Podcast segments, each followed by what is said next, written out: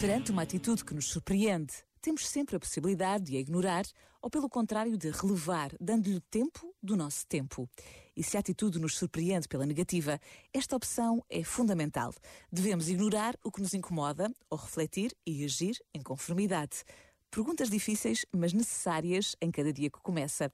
Porque todos os dias podemos e devemos tomar opções, seguir caminhos. Por vezes basta a pausa de um minuto para termos consciência da presença de Deus no mundo. Uma presença que também acontece nas decisões que tomamos, nas palavras que dizemos ou calamos. Pensa nisto e boa noite. Este momento está disponível em podcast no site e na app.